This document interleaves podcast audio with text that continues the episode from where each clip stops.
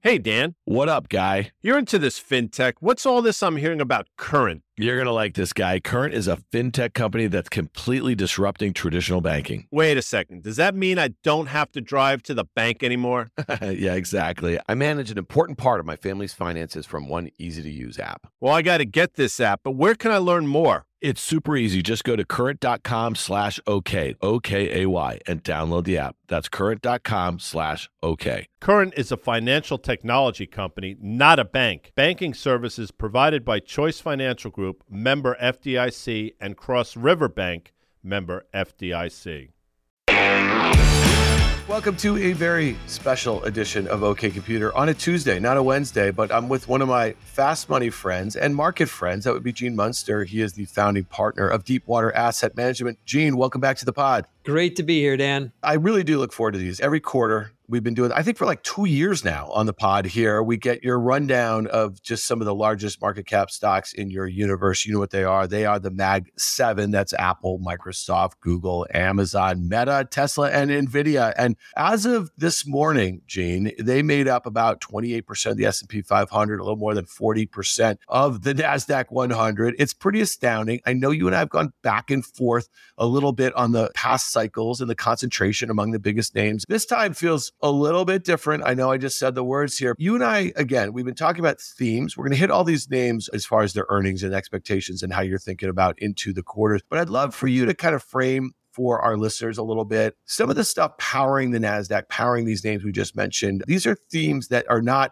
new to you at Deepwater and not new to you in your coverage over decades covering tech. So, talk to us a little bit about how you're thinking about AI. I know that Microsoft reports Tuesday, today, after the close here, but November 1st, they're hosting a day and they're going to be going through um, a lot of their AI products and the like here. And I know, again, to many investors in these names, that might be new product offerings here, but you've been thinking about this stuff for a while in both the public and the private markets. Uh, when we founded Deepwater in 2017, AI was one of our three foundational areas of investment. So we made investments in 2018, 2019.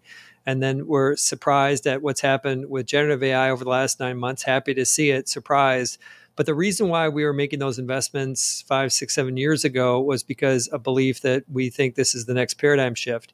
Each paradigm shift comes around every 10 or 15 years and has a bigger impact.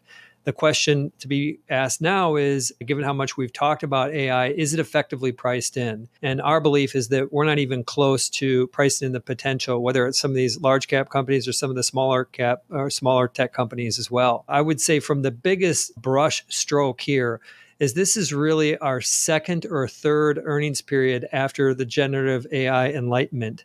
And I think we what we will continue to have to frame in, and this is where I'm going to be most tuned into, is what's the commentary about the impact of AI in 2024 and 2025? We're not really as concerned about what the September and December quarters are. We can talk a lot about them. They matter in the near term, but I think it is hard to underestimate or hard to understate how big of an impact AI is going to have. So we are right there, huge believers, and we think that the value that's going to be created around AI is going to be really uh, a barbell approach here. We think that these largest tech companies are going to have an outsized benefit, and then we think there's going to be a smaller kind of host of companies that are also going to be more narrow focused, but also have a big benefit. So I'm optimistic. And I think that you talked about Microsoft in their November 1st event. This is probably the company, if you're going to say, okay, AI is big brushstrokes, AI matters a lot, and it's going to be much bigger than even what we're talking about now. If we can start there, which company is going to have the biggest upside in the next two to four quarters, it's going to be Microsoft. They're going to talk about on November 1st a lot of new AI products or some new AI products, but also that's when they're going to begin to charge for Copilot. And this is obviously the generative functions in that. And it's the only company, if you look at the Magnificent Seven, it's the only company that analysts actually have an accelerating growth rate from 2023 to 2024. And so I think that's where eyes are going to be particularly focused on as a bellwether to this transformation. All right, let's talk about the near term again, because I think it's interesting. You're talking about why you're excited about these is really the long term, even for these massive companies. But in the near term, I, I think that you and I, the last time we spoke was August 3rd, I think it it was. And we got through maybe most of the large cap tech. We had just come off a high. And, and at the time, Microsoft was trading at all time high. Apple was trading at all time high. There was just, it seemed like a fever pitch in and around the excitement around AI. Then Microsoft announced the pricing of this Copilot 365. And so here we are now. We're, we're like at, at the point in which they're going to start charging for it. They might be able to give some guidance for it. It'll be interesting to see how they thread the needle between today's earnings, the guidance and the commentary they give, and then what they have to say. Usually, Gene, you were on the sell side for a very long time. Usually, companies like this will like to hold a little something in and around the event, right? You don't want to steal too much thunder from it. So it'll be interesting to see what happens between now and next week. When I think about Microsoft, okay, it's up about 39% of the year. It's down about 10% from its all time highs in late July. It was down about 15%. So it's bounced a little bit. And to your point, as far as the growth rate in 2024, expected to be up 12% EPS in sales, trade about 30 times. Okay, so here we are. We're in fiscal 2024, right? And so next year on 2025, 26 times expected EPS growth about 15% and 13% sales growth feels pretty good, right? If you believe in all the things that you just mentioned, I'm saying if you're an investor and you believe in all these themes that you've just laid out, the stock actually takes pretty reasonable. So into the print, today, Tuesday, implied move about four and a half percent or so. Last quarter, again, the stock had a negative reaction to guidance that people were expecting something in and around AI. They didn't get it. So let's talk about the very near term and then maybe what are you exactly expecting from next week's event that will give you confidence that this stock trading 24 times next year ish or 25 times next year is an uncommon value in the space. I think the most important point is uptake with those 600 enterprises, 600, 600 enterprises that have been testing Copilot as part of their broader uh, Microsoft suite. If they stay something to the effect of a certain percentage of those are expected to be paying for Copilot, the list price is $30 additional per seat per month. I don't know what the actual price is going to be, but if they start talking about some of that adoption piece, I think that's something that can propel shares higher. Microsoft is a complicated story when it comes to AI. They are the first beneficiary of it, but they've also been the most vocal supporter of it. They've said the most about it, and it is harder for them to turn up the volume when it comes to optimism around AI. We do the buzzword bingo related to AI. They always talk about AI and machine learning more than any other company on their earnings calls the last couple quarters. And so my point is that if they go and talk about new bells and whistles, there's going to be a little bit of we've heard this before. So I think that there needs to be a shift. I think the catalyst here is going to be a shift in terms of commentary of when they're going to actually be monetizing this. And all they need to say is something the effect that they see reason for accelerating revenue growth next year, essentially confirming where the street's at. I have the same numbers that you went through in terms of expectations for next year, a modest acceleration, but acceleration nonetheless. And that's important important. So I think if they nail that, if they can give confidence that they know that there's going to be adoption from some of these 600 enterprises that have been testing this, then analysts can start to fill in some of the blanks for next year. And I think that that will be a catalyst. I think Microsoft, last quarter, I felt different about it. I was concerned about Microsoft going in the print. This quarter, I'm feeling optimistic about it. Interesting because expectations are a big game here. And it was interesting with Netflix was down nearly 30% from those highs that it made over the summer into the print. And you saw the reaction to better than expected news. And there were things to pick at a little bit, but the stock had a massive reaction. So again, I think all of these mega cap tech stocks that have sold off, some less so than others, Google and Meta. We're going to hit both of those in a second. The Microsoft, the Apple, the ones that have really declined, if the numbers are good enough, if the guidance is good enough, if there's no tape bombs in there, they likely bounce a little bit. But if there are any disasters or any really change as it relates to what consensus is, as far as even from a visibility standpoint, I think there are lower lows in these. The Microsoft, again, trading at 30 times this year, 26 times next, it's on the upper ends of historical valuation bands. Here's a company, though, also that has very stable gross margin. So I'm curious when you look at this, it's, it's at basically a 68% gross margin for years, expected to be the consensus for the next couple years. At what point do you expect to see an uptick from some of these products as it relates to profitability, Gene? It's going to be a few years out because just that investment cycle is so aggressive related to this. And so it's probably 26, 27, somewhere around that time frame. Analysts, investors should find the addition button as they think about margins into the long term. I think that they will inch higher, but it is that kind of inching higher perspective. That's powerful. That's all they need to do is inch them higher. That's what we saw Apple over the last few years. So to answer your question, I think it's 2026 because I think they're going to be investing over the next couple years that are going to keep those essentially flat. Let's talk about Alphabet again. Reporting also today after the close, a five percent implied move in either direction. The stock's up 55 percent on the year. It's down eh, a little less than 10 percent from its all-time highs the first week of January 2022. This one has valuation support, and I think this is a consensus play. It was since you mentioned that three quarters ago when Microsoft came out of the gate with this uh, other OpenAI investment, and obviously the success of ChatGPT 4 and the like. Here, Google was in the penalty box for a while. You and I've talked about that a little bit, but trading about 20 times next year. Okay, expected EPS growth about 22% on 12% sales growth, gross margins. This one is interesting to me, Gene. So that's why I asked the, the margin question as it relates to Microsoft. Consensus has like gross margins dropping really significantly next year. And so what does that have to do with? I'm assuming is it pressure on search because of what's going on with Bing and, and potentially Chat GPT 4? But this is a stock that, again, I think that a lot of folks now have come to grips with the fact that, yeah, the rollout of their competitor to Chat GPT wasn't particularly great six, nine months ago, whenever it was, but people feel a lot more comfortable about this one and some of the things that they've seen over the last six months. And then obviously on a valuation standpoint. So I think about it twofold. Number one, in terms of the near term, yes, there's been more optimism around Google than there was six, 12 months ago, just as investors were so concerned about what the impact was going to be from search.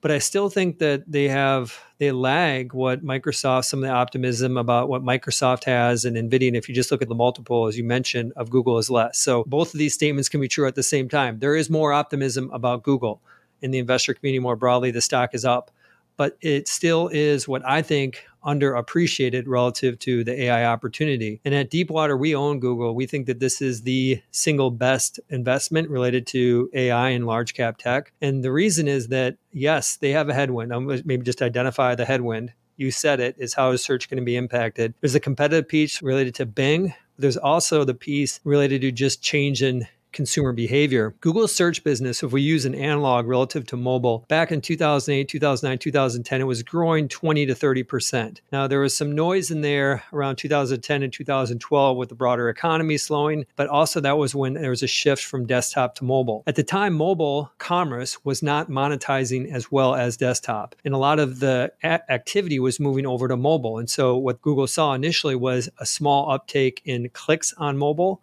but they also saw a decline, a greater decline in the CPC cost per click. I think that same dynamic is going to happen in search. And this is the headwind. I want to just identify the elephant in the room. The negative here is that effectively, as we start to move to an AI powered search paradigm, that user behavior somehow changes and the growth rates slow. And I think that's in part what you talked about, what's happening with margins. I think there's an investment piece to it too. I think we're going to see a similar rollout as what we saw from desktop to mobile as from mobile to AI. And effectively, what Google is trying to do here is just right now they own us when it comes to information searches. That's the primary reason why I use Google. Second, navigation, and or second, commerce, and third, navigation they want to add a fourth piece to that, which is generative AI. And the idea to go to Google to have things created for you uh, you don't use Google for that today.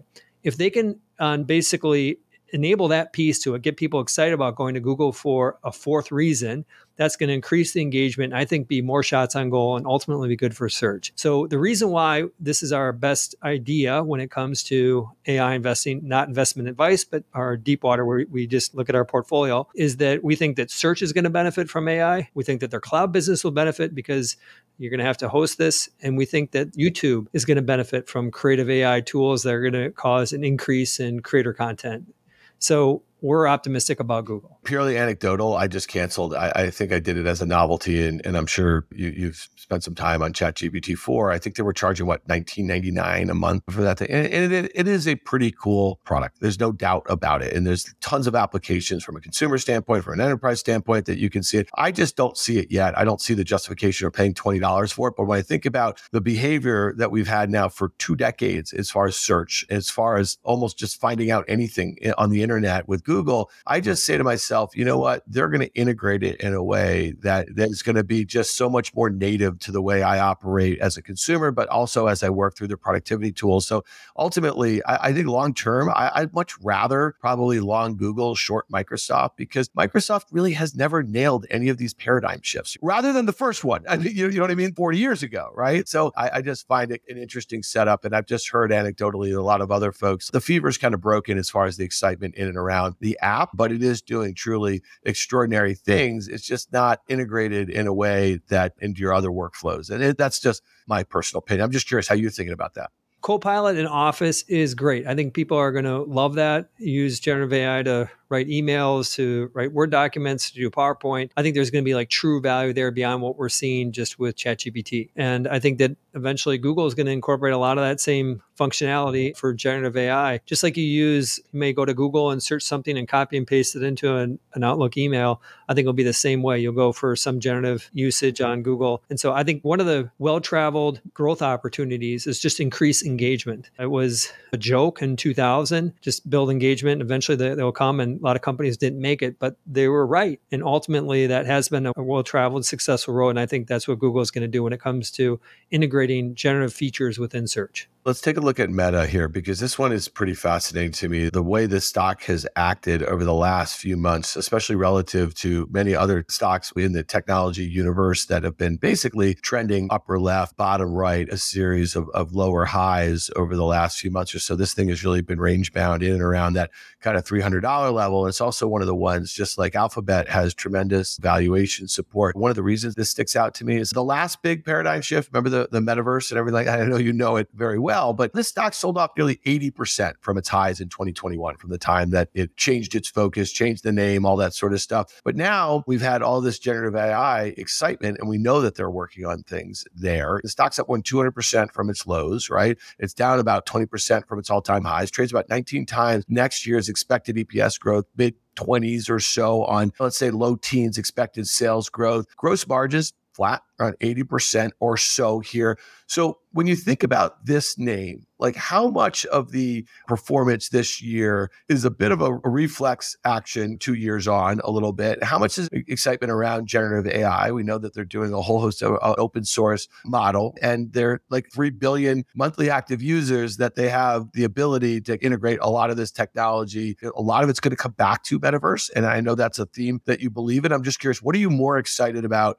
as you think about meta? Is it generative AI? Is it metaverse? Is it spatial computing? Is it all of it wrapped up into one? We own Meta at Deepwater, and we own it for just I'd say the core business. And what excites us is I think one of the reasons why the stock has done better is just there's a greater optimism that a lot of the headwinds that hit. It wasn't just concern about what was going to happen with advertising. There was some of the changes to Apple and how they were not allowing Meta to track, and that impacted advertising tools. And that all collectively, this just had a big headwind for them. And they started to anniversary that and started to grow again because the core business, people are addicted to their products, Instagram and especially. And I think that has shown through in the numbers. And we're starting to see a reacceleration. They grew at 11% in the June quarter. They're going to grow at around 20% in September. The street's looking for about the same growth in December. And so I think that is the core piece that uh, we're excited about. If we would rewind our conversation two years ago talking about this, I would have said you get the core business and then you get the optionality around what happens with the metaverse because they're doing a lot, they're investing a lot. Zuckerberg is a big believer in it. And today,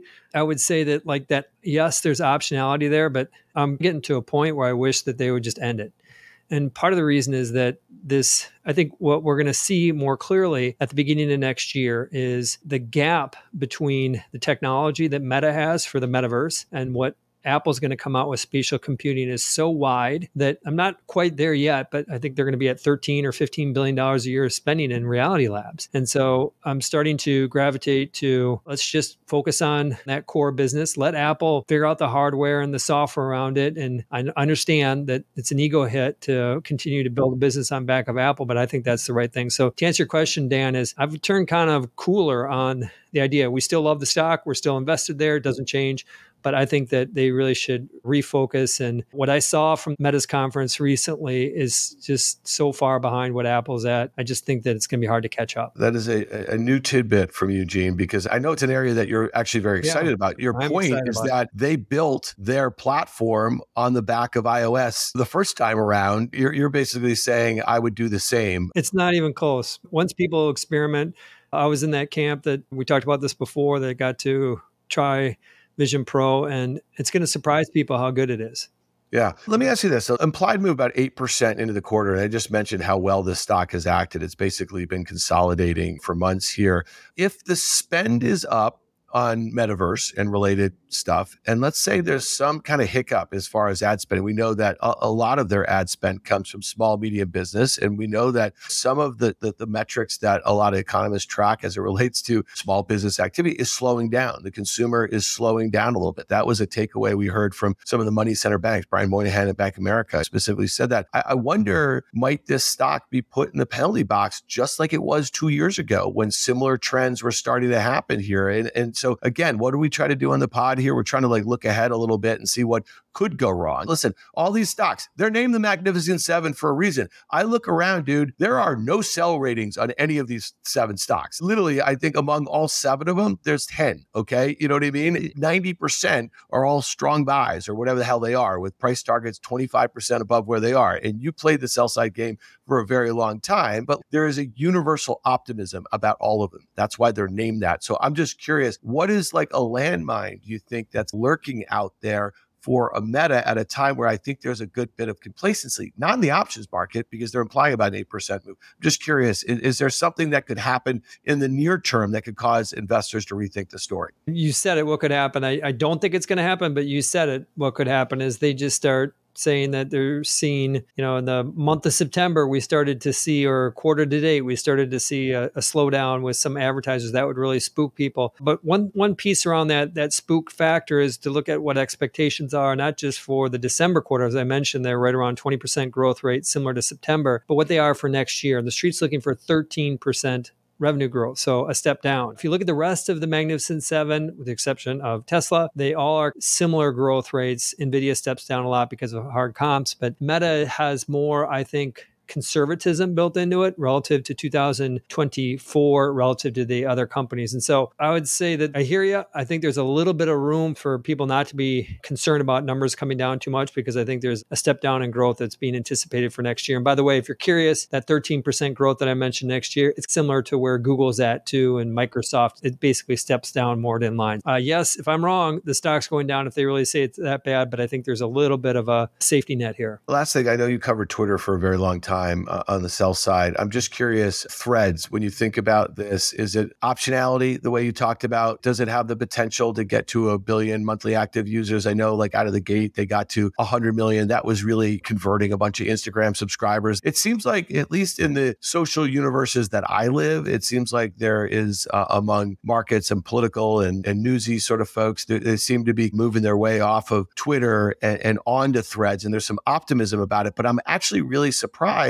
because we're like three months on from its initial launch and there was a lot of fanfare. They just haven't kept up. You'd think that each week that they would be pushing a new thing out, giving people a little bit. I'm just surprised at the pace in which that's happened. Surprised I am too. I think that they definitely have lost some of that initial momentum. The initial momentum was sparked by the number of Instagram and Facebook and WhatsApp users that they're able to harness and corral. They got to 100 million users in two weeks. That's the fastest than any company. That's much faster than ChatGPT, but the user growth has slowed off. To answer your question, I think this is something that has real optionality into it. This sounds a little bit off topic here, but let's talk AI and the future of AI and why this matters to threads is I think that the world's going to be around in 10 years. I think that AI is going to be a force of good. I think the one piece that's going to be particularly negative is around disinformation and specifically around when trust is eroded, humans tend to become more tribal. And I think that's going to present itself in these town squares. We think of Twitter as a town square, that's going to probably end up leaning more conservative. And I think that by definition, I think there's an opportunity for threads. If I was going to kind of balance that out and think about the three, four, I actually I think Musk recently said they have 500 million Twitter users. I found that hard, a little bit hard to believe because it was like 350 a year ago. But let's say it's 400. I think Threads ends up getting over the next year 150 million kind of stable ones. Is it a billion? Don't know. Can this be a real business that investors actually care about? Yes.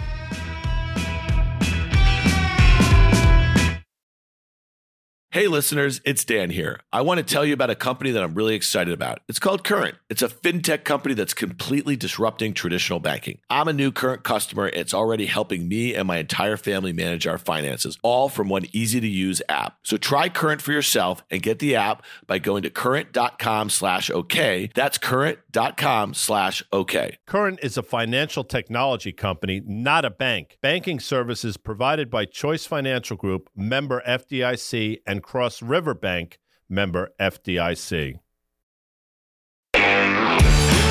Let's talk about Amazon here Thursday after the close. Implied move in the options market about 7% in either direction. This was definitely one of those names that was uh, an outlier to the upside in that kind of Q2 reporting season. And again, I remember you and I speaking about it at the time. You were really surprised, but you were actually expecting a bit of an uptick in that retail business, better than expecting operating margins. You thought that AWS, the deceleration would start to stabilize and investors would see a path for that. And, you know, they made this Anthropic investment. And I thought that deal was really interesting. And maybe you have something to say about that. It's not just an investment, an equity investment, but it's, it's basically going to be as it relates to chips and as it relates to AWS. And there's a whole bunch of integration integration. It looked a lot like that OpenAI deal and Microsoft, at least initially. Again, this one's up 50% on the year. It's still down about 13% from its 52 week highs. It's still down 30% from its all time highs in 21, trading about 40 times next year's EPS growth expected to be up, I think 30% on adjusted, a little higher on a GAAP, and expected sales growth about 12% or so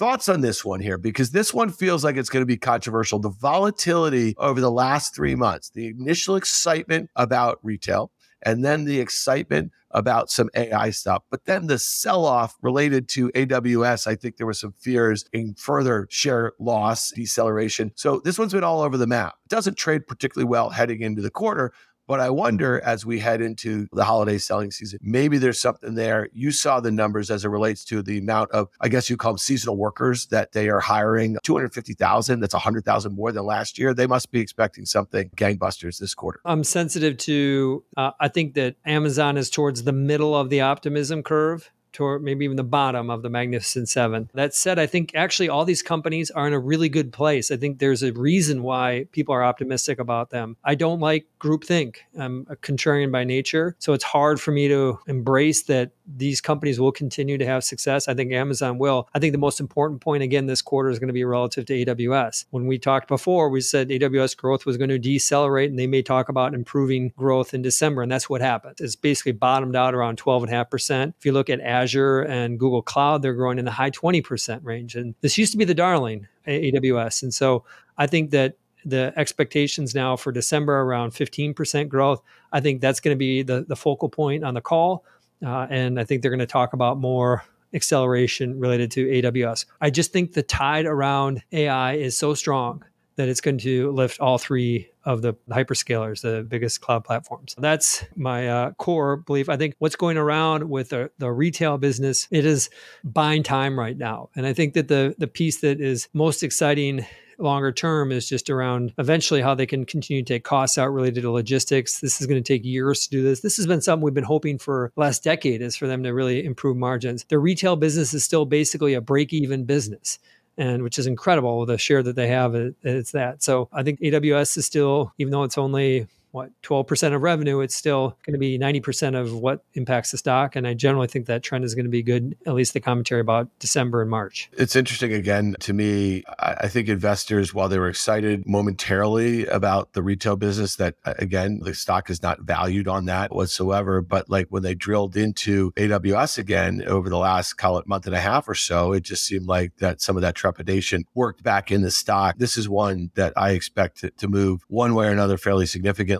all right, let's talk about Apple. Next week, Thursday after the close. This stock, again, it just seems caught flat footed a little bit during the excitement in and around this kind of AI situation in the spring, was trading very well despite all of that. I, I do think it was interesting that week where the NASDAQ topped out. I think it was like that week of July 18th, Gene. There was an article in Bloomberg. I think it's Mark Gurman. He's the, the chief Apple guy. He's a tremendously sourced Apple reporter, right? He's always got all the scoops. And Now he's over at Bloomberg. And I remember him printing a story that week how Apple was scurrying around to figure out what their AI strategy was. And he's got another report out this week on Bloomberg talking about it again, which I think is interesting because this comes at a time where at least some of the early reads, and we'll know better next week on the Apple 15 demand is not particularly great. And it's one of the reasons why the stock has probably had this latest leg lower on its way to 170. I know it's bounced a little bit since the last few days or so. What's your thoughts here? Because this is one, Guy Adami says it all the time. When the stock used to be a growth stock and traded at a value stock valuation, and now when you look at mid to high single digit EPS and sales growth, stable margins, the stock trades you know, 26, 27 times or so. This one, again, I think that we've had less focus on it of late because we're talking about the hyperscalers and how they're going to benefit from AI. We're talking about the investments that they're making in AI. Like they're all tripping over each other to do that that. Amazon's got a really good story there. And to me, Apple has been using machine learning, obviously, in all of their devices, and they have products that we probably haven't even really dreamt of yet that are, are there, but there's nothing that they can point to in the market right now based on how they do things. So I'm curious, how are you thinking about this name? You already mentioned Vision Pro. You're very excited about that, but we're not going to see anything for that for a while. And at the price point, you would agree that it's not something that you would want to bake into your numbers next year or maybe even into early 2025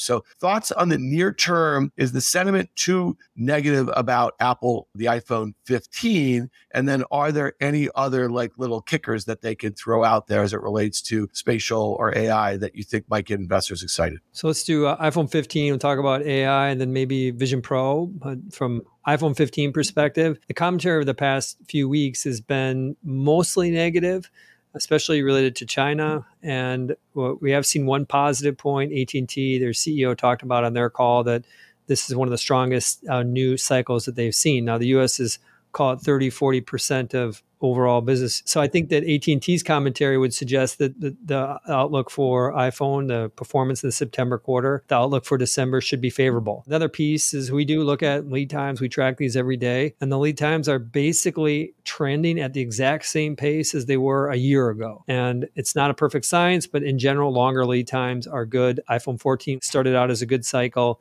I think iPhone 15 is going to start out as a good cycle. I think the commentary about December is going to be more upbeat. It needs to be upbeat because they're going to go from basically revenue down 1% in September to up around 5%. That's the street expectation for December. So I think iPhone 15 is going to be okay. And I think we should put, uh, weight into AT&T's comments and the lead times. Separately is uh, what's happened with AI. I just want to talk about that journey for them is they've been focused on AI probably since 2018, 2019. I call him John John. He used to run AI over at Google. Then he came over to run machine learning. I think this is title at Apple. And it's true that Apple does a lot around AI and machine learning for all the reasons that you talked about. If you think about the ledger of AI on one side, Vision Pro couldn't happen without AI. And some of these new features, haptic features related to the new Apple Watch is AI driven. All that's true. But they have missed out on generative AI.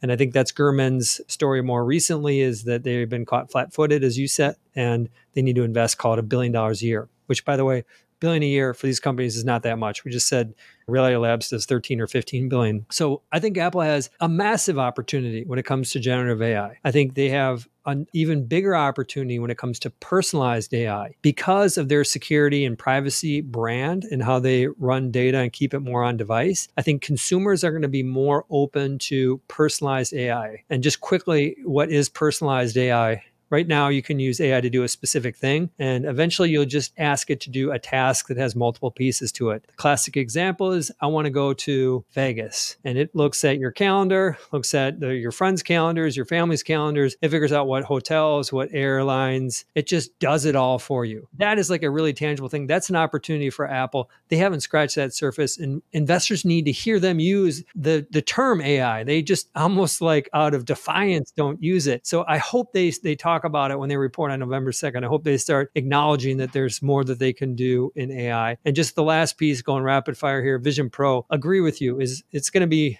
small amount of units, call it a few hundred thousand uh, next year. I do think that the light will go on with investors. I think a few hundred thousand units gets into the market. They're going to circulate their way around with analysts and the investment community, and more importantly, developers. And I think that they're going to start to see the potential around this product. I don't think it's going to be additive to the numbers for probably three to five years. I think that it's going to be additive to the stock next year. Just real quickly, with valuation here, trading at 170, down from 198 or something like that. How, how are you thinking about the stock? Would you like to see a few turns on the valuation level come out of this thing a little bit, or has enough happened in that 10% decline over the last few months that you feel like it's okay here? I think it's okay. And part of the reason too is we talked about this last time, this trend, I think, and how investors are thinking about this. And Guy's right. Like the target moves in terms of how investors think about Apple. And that's okay. 15 years ago, it was about device growth and iPods and iPhones. And then it was about services. And now it's about this idea of a consumer staple company. And they've led their last two press releases. They're really short, the shortest press release of anyone.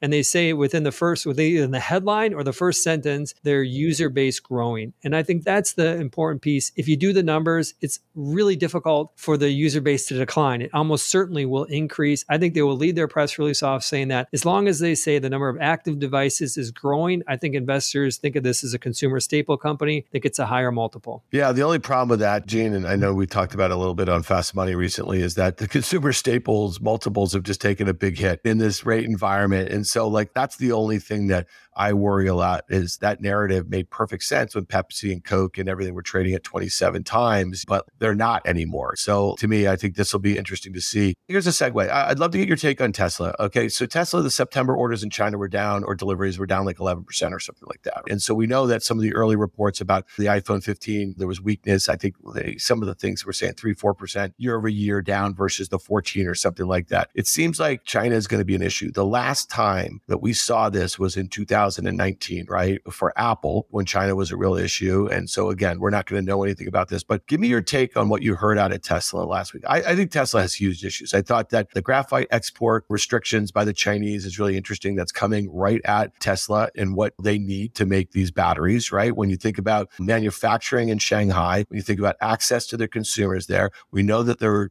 cutting prices dramatically. It seems like the rubber has hit the road on the auto story in the very near term. I know you have a very different view longer term about the opportunity set here, but with their automotive gross margins where they are right now, you better believe in full self driving. You better believe in Dojo and all this other stuff. You know what I mean? All this AI stuff, because at $700 billion market cap doesn't make any sense right here, especially with the fact that they have a math problem with what they believe to be about cutting prices and increasing demand. It doesn't seem to be the case over the last year. As someone who's optimistic about Tesla, I will see you and raise you with an even bigger negative data point as they talked about this compound 50% growth to get to 20 million vehicles by 2030. They didn't say what the growth rate was going to be, but he kind of laughed at that idea, which is ironic because Musk is the one who brought up in the first place. If you take a 30% growth, you get to 8.5 million. Compound growth matters, 8.5 million units by 2030 not 20 million. It's significantly lower. And so this is a, a, dark chapter for Tesla. I think that this is not nearly as dark as the Model 3 ramp because at that point we didn't know if they're going to survive. They're going to survive this. But given what's happened over the past few years, this is as tough as it gets for them. So